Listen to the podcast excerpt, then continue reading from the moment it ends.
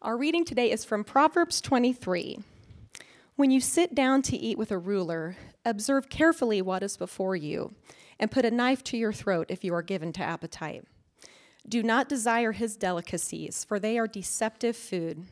Do not toil to acquire wealth. Be discerning enough to desist. When your eyes light on it, it is gone, for suddenly it sprouts wings, flying like an eagle toward heaven. Do not eat the bread of a man who is stingy do not desire his delicacies, for he is like one who is inwardly calculating.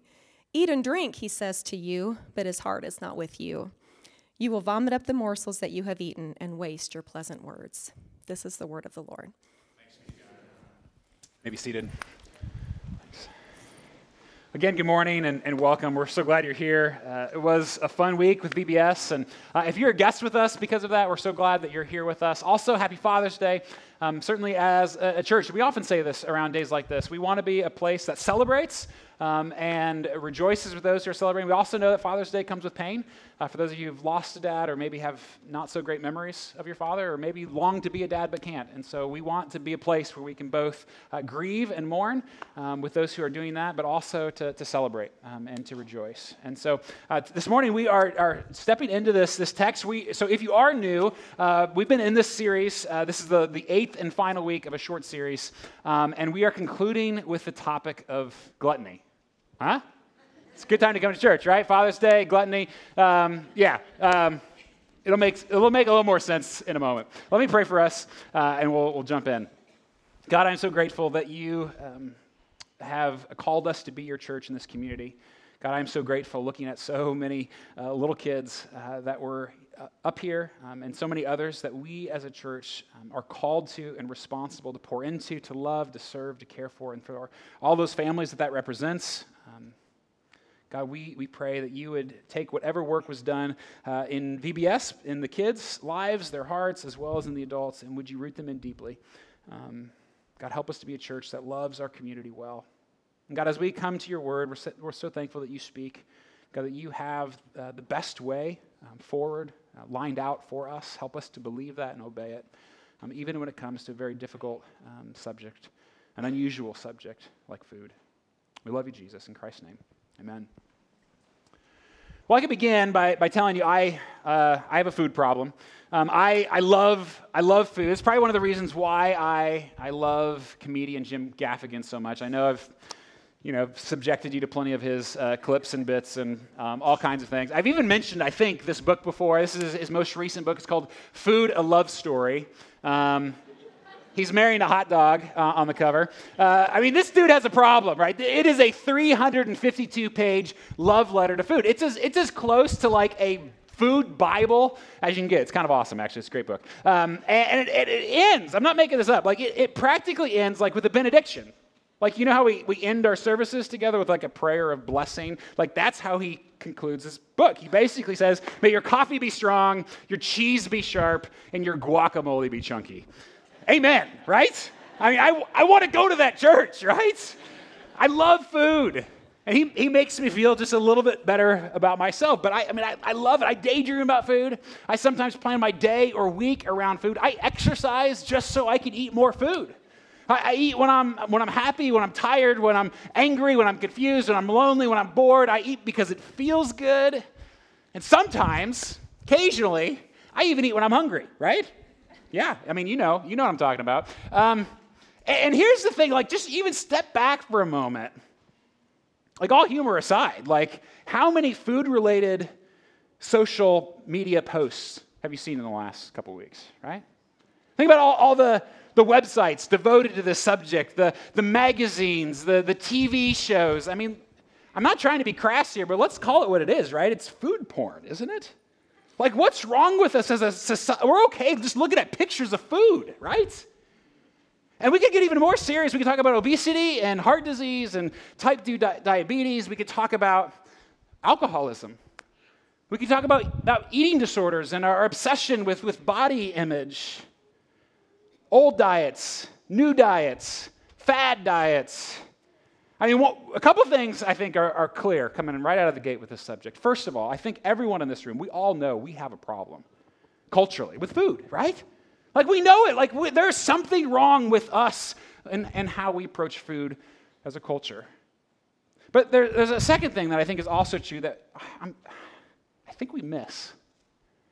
While every one of us here would probably say, yeah, there's probably some, some things wrong with the way we approach food culturally, we almost never equate that problem with sin.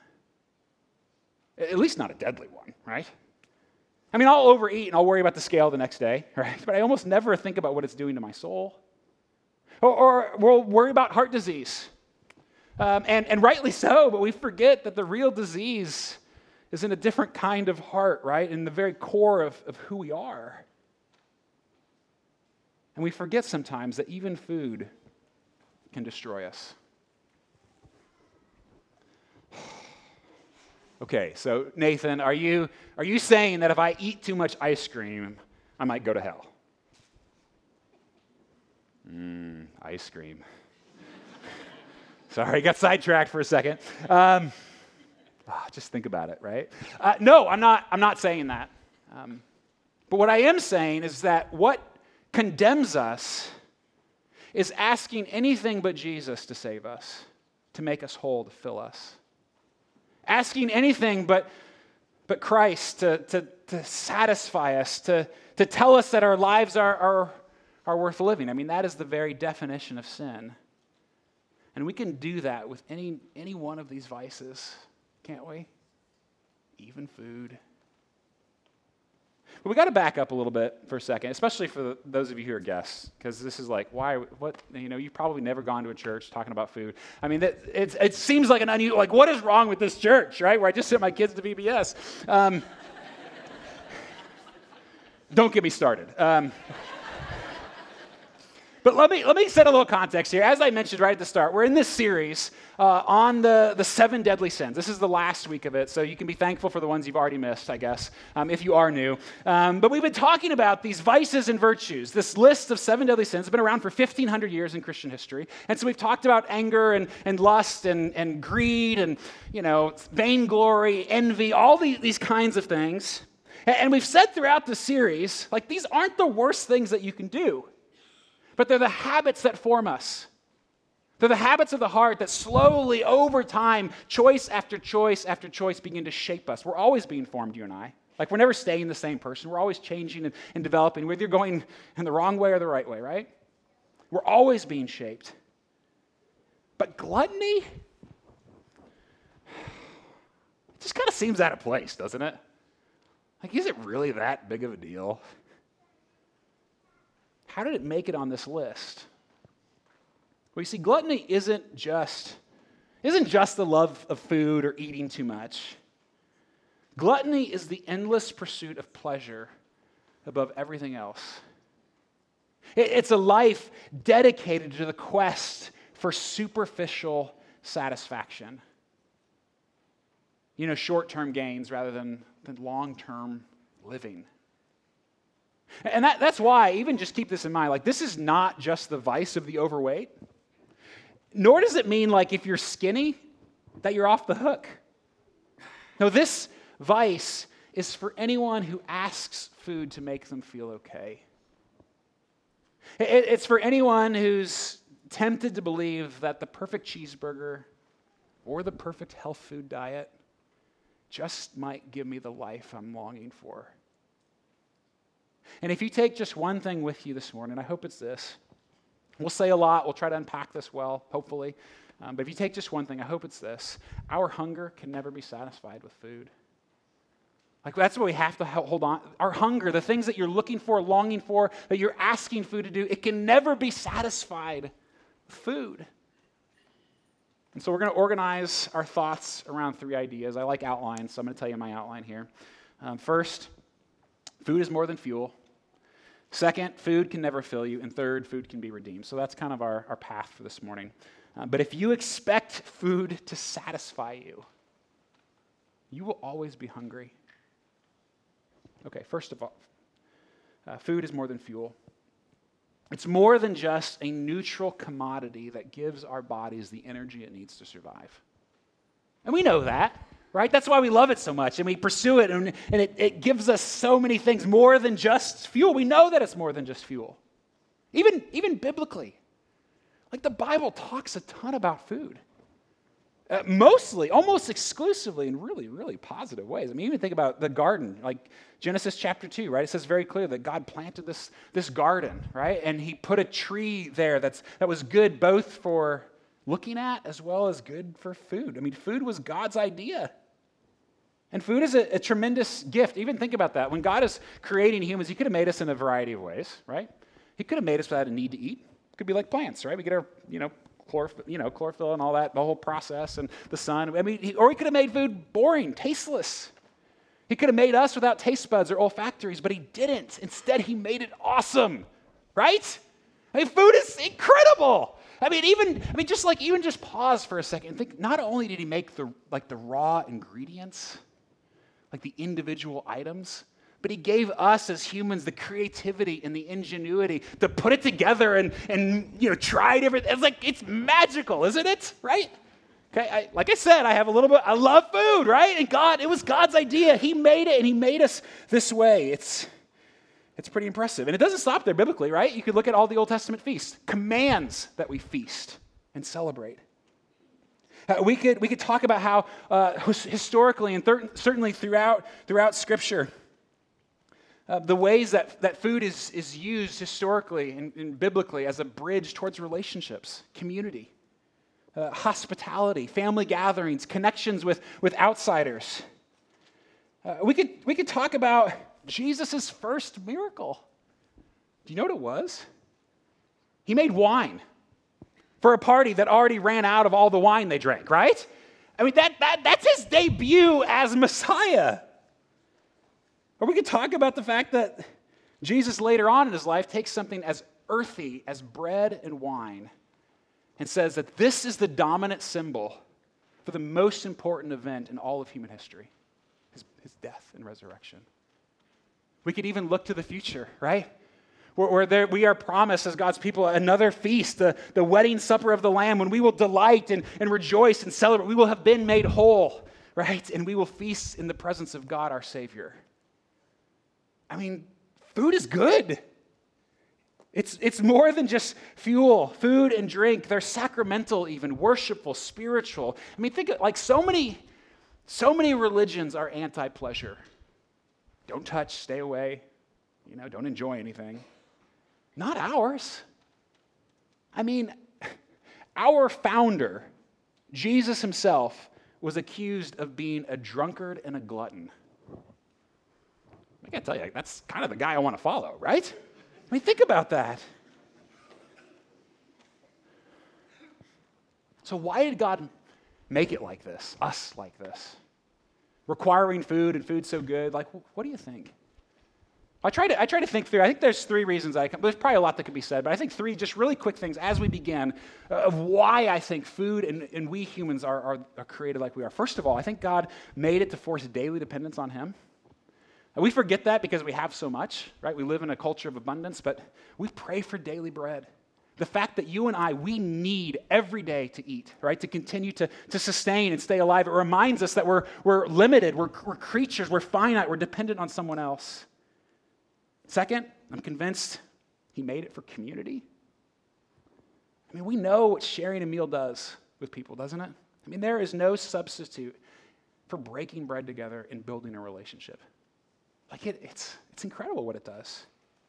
And third, ultimately, I think he made it so good, just as he made so many things in our world so good, to give us a glimpse of how beautiful and good and delightful and satisfying he is. It's all meant to point to him as the glorious giver of glorious things. But gluttony chucks all that away and, and makes food an end in itself. I mean, food is a means to dependence, it's a means to community, it's a means to worshiping God, even, and it is a beautiful, delicious means. But it is a lousy end. And gluttony tries to make food the end. That's why those words of the Proverbs, if you were listening, as them, they're really kind of intense, weren't they? Fairly severe. Let me read some of them again. So the Proverbs is in the Old Testament. It says in Proverbs 23, I'll begin with verse 1. The writer says, When you sit down to eat with a ruler, observe carefully what is before you, and put a knife to your throat if you can't control your appetite. Basically, is what he's saying, right? Do not desire delicacies, for they are deceptive food. And then skip down to verse 8. He says, You will vomit up the morsels that you have eaten and waste your pleasant words. Verse 20, then, at the end of this chapter, towards the end, he says, Be not among drunkards or among gluttonous eaters of meat. For the drunkard and glutton will come to poverty, and slumber will clothe them with rags. There's a lot that the, that the writer is talking about in those, past, in those verses there. But at the very least, like you cannot miss that if we cannot control our desire for food and drink, it can enslave us and destroy us. And not just physically, but even, our whole life, our very, our very being which I know, again, sounds extreme. So, what, what exactly is gluttony? Maybe we should, we should pause there for a second, right? Because it's not just overeating. That's what we often think, just eating too much, right? It's not just overeating. Uh, last week at dinner, uh, or two weeks ago, we, I, we were trying to explain it to the kids. We've done that with each of these vices along the way. You know, at some dinner point conversation of saying, this is what the vice is, and especially fun last week when we talked about lust. Um, really good conversations. Um, but we talked talk about gluttony um, with them. We want them to understand. And they, would probably never even heard the word gluttony before. And so we tried to make it as simple as, as we could. And basically, we said that gluttony, it's just loving food too much. It's not, not a matter of enjoying it, not a matter of even loving it, but loving it too much. It's asking it to do too much for you. Satisfy me. Make me happy. And it's, it's not wrong to enjoy food. It's when our obsession grows and we worship the food instead of the one who gave it to us. And upon explaining this to our kids, um, our daughter Eden, she sat back in her chair, kind of real thoughtful like, and she just said, Oh, that's our family's vice.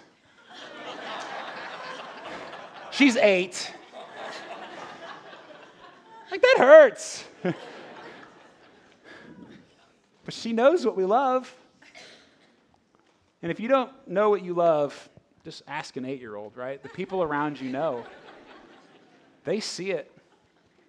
Rebecca DeYoung, she defines gluttony like this. She says, The glutton eats for himself and his mission is to gratify his own appetites. His mission, like his goal in life, is pleasure first. And he orders the rest of his life around that goal.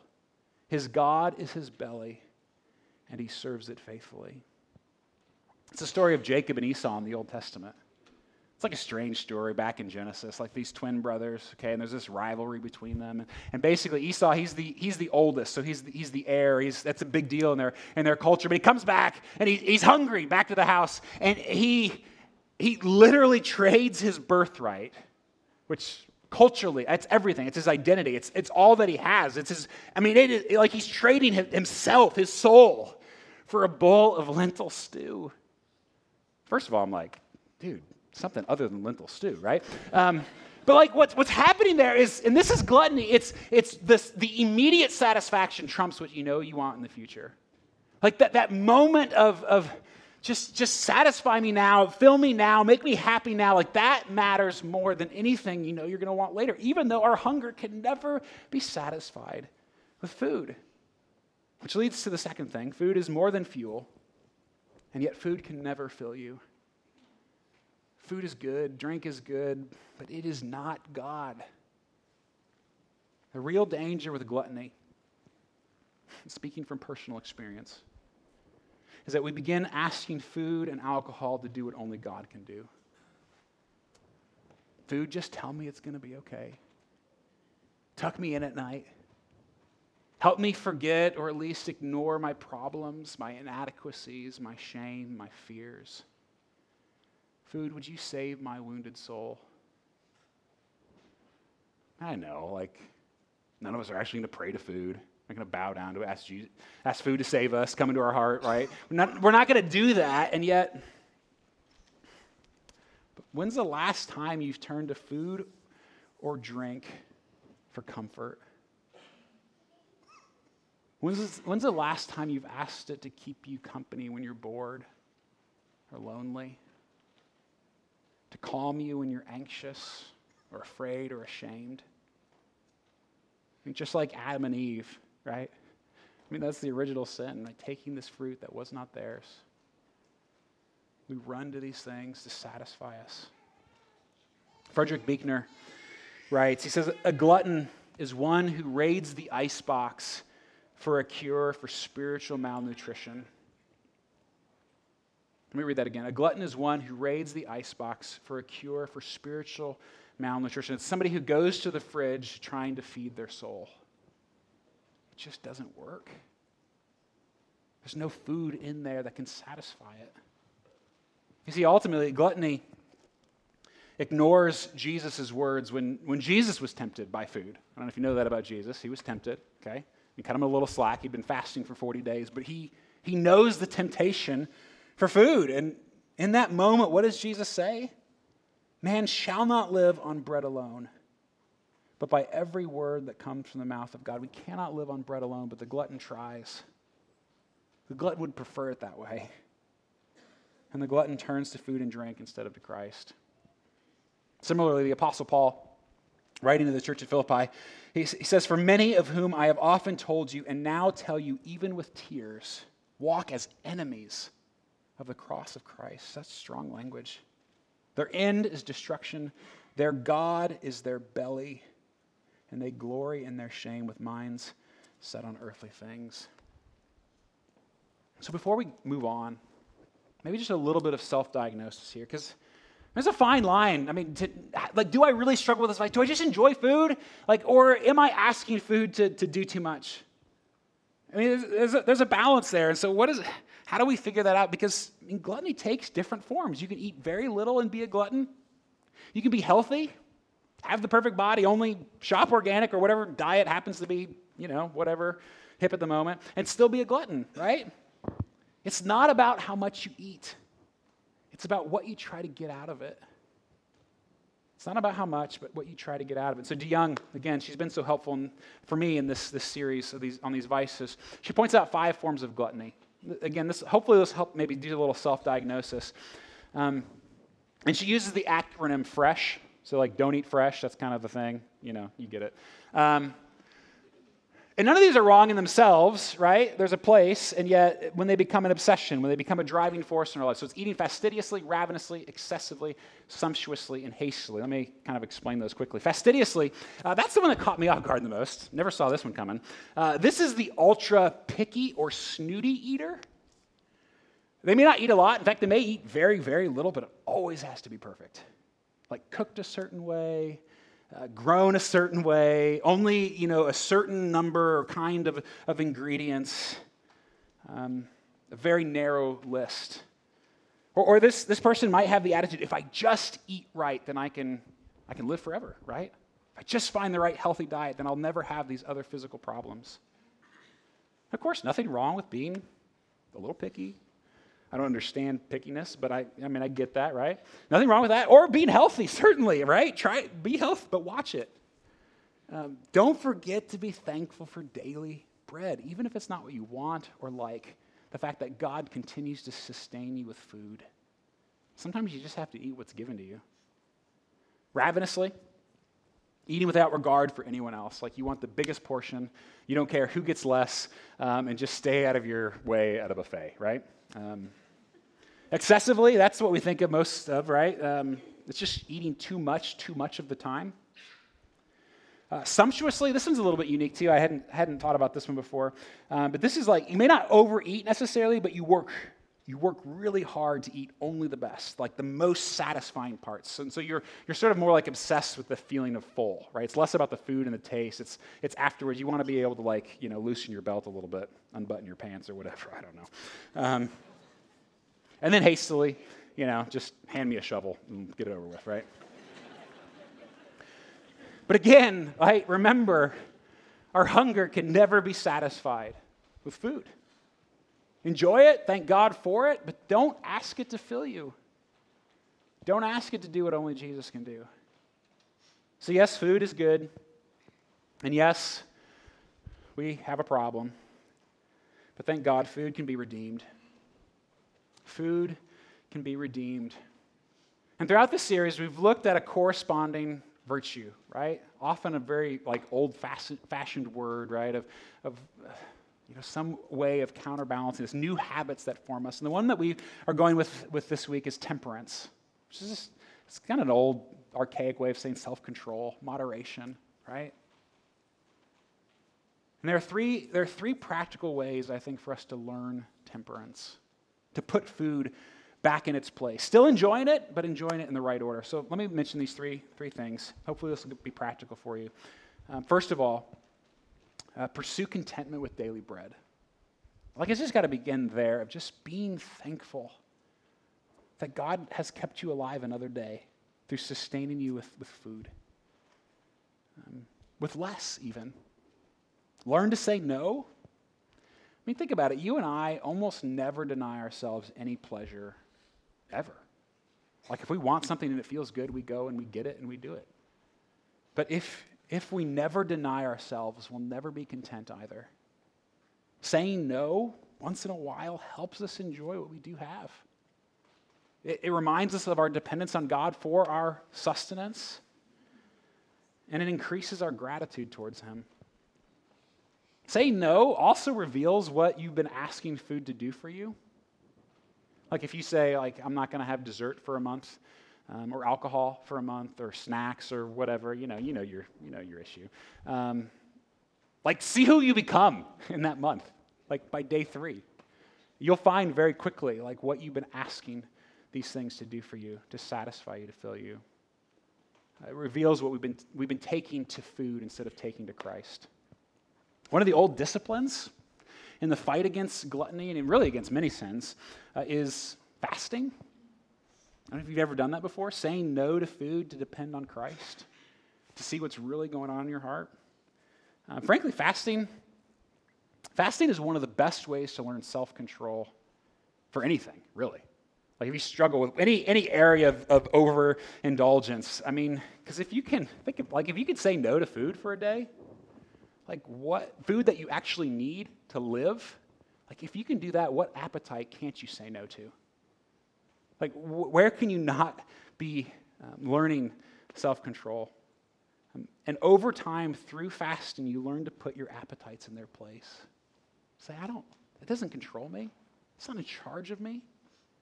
And so here's, here's the next step. If anybody wants to join me tomorrow, I'm going to fast. Um, this isn't me patting myself on the back because I'm an awesome. This is me saying I have a problem, right? And I think fasting is part of the cure. And so if you want to join, maybe, it's not tomorrow, maybe it's later this week, um, but jump in with me. Um, I'd love to hear your experience. We can, you know, maybe commiserate a tiny bit together because um, it's hard. But but if if you're new too, let me even clarify. Like for me tomorrow, what I'm going to do and, and there's all different ways that people fast. Um, but I'm gonna I'm gonna not eat breakfast or lunch and no snacking, right? But I want to have dinner with my family because I think that's also an important part of food, like a regular dinner, like not a you know. Not like making up for the previous two meals kind of dinner. Um, just to be clear, it's not you just eat once in the day. That doesn't, no. Um, I'm gonna, that's what I'm to do uh, tomorrow. And, and every time, if you join me in that, every time we feel hungry uh, or agitated or tired, because you'll feel all of those, right? It's hard to not eat. Our body gets cranky quickly. Um, but every time you feel that, just stop and let's thank God for being our satisfaction. Let's thank Him for being our strength, our ultimate sustenance, for being a better Savior than food. And then when you break your fast, even the vegetables taste good, right? I mean, we'll, we'll be content with simple sustenance. I mean, not just after one day, but like if this becomes, like if you have a problem with this, to say, no, I'm going to do this on a, on a semi regular basis, like over time, you, you'll see even the simplicity with, with joy and gratitude. We'll learn temperance and thankfulness. We'll actually know personally the words, I don't live on bread alone, but on every word that comes from the mouth of our God, on Jesus himself. So that's the first thing. Second, though, it's not just about saying no. It'd be really easy in a subject like this to stop there. It's just let's say no, no more because we, we have a problem. Um, but it's also about saying yes rightly, I'm convinced. Uh, and the second thing, delight in community and celebration. En- enjoy food and drink, feast sometimes, but feasting is always about something else. It's not about the food, right? I mean, it's never meant to be just about the, you know, the things that we, we put in, inside us. Celebrate the big events and vacations and milestones and, and let them serve as a means to praising God and being grateful for Him. I mean, the easiest example of this, I think, where we've kind of blown it, like it's Thanksgiving, right? I mean, we gluttons have like just kind of, we kind of trashed it a little bit. We've just call, we call it Turkey Day, right? I mean, it's all about this gorge fest. It's, it's, it has become an event for food. And there's nothing wrong with the feast, but like, what is it really supposed to be about? It's supposed to serve a greater end than itself being thankful and, and, gathering together with friends and family or, or outsiders, like people in need, to, to be able to eat and celebrate together. It's never just about the food. It's a subtle difference, but it's an important one. I think it can be true at any celebration. And you know, even, even regular meals ought to be a kind of liturgy, a sort of worship service daily in our homes. I know that probably sounds really, really weird uh, to some of you. Um, but eating together as a family and with friends ought to be a kind of sacrament. Like a, a, a like a mini church service. I mean, probably more interesting, right? Um, at least for some of you. But like a means of grace and refreshment. Eating together.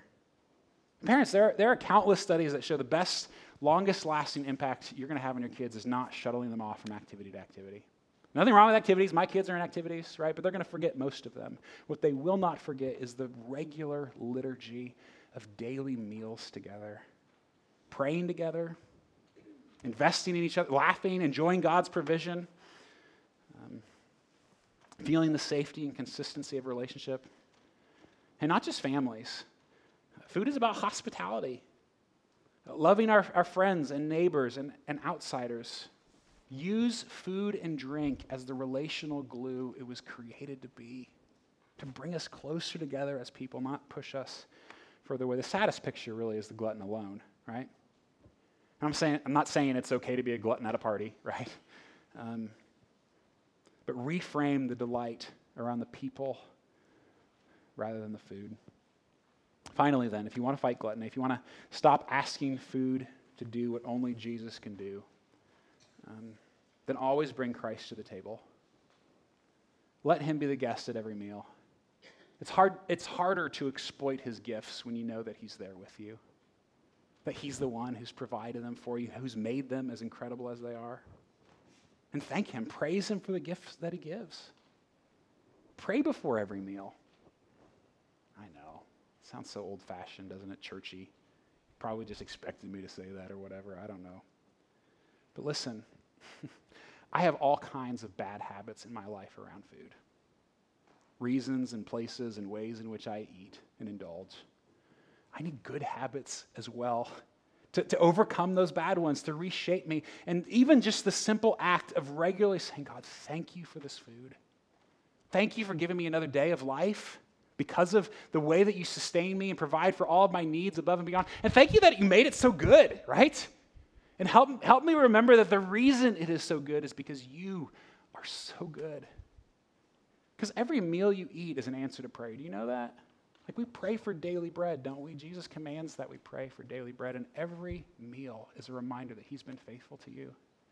And every delicious bite is a reminder that He is the one who promises to satisfy. Always bring Christ to the table. And of course, He invites us to His.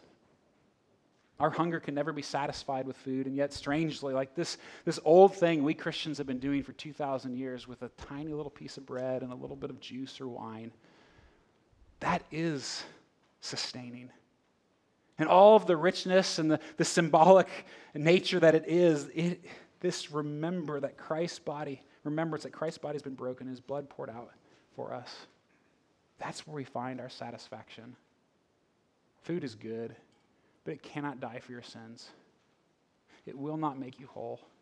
It cannot give you everything that you've been longing for. And whatever food promises you, however it makes you feel or drink, He promises you even more and better. And in this meal, we remember that He is, he is the one we feast on, the bread of life. In this meal, we come with celebration. I mean, this is a party like people. This, this meal is a reminder that death loses, that sin will be vanquished. And then we, we gather in, in celebration and in community. It's why, as a church, we gather in groups of four or five around this table, because it's, it's meant to shape us into these relationships together.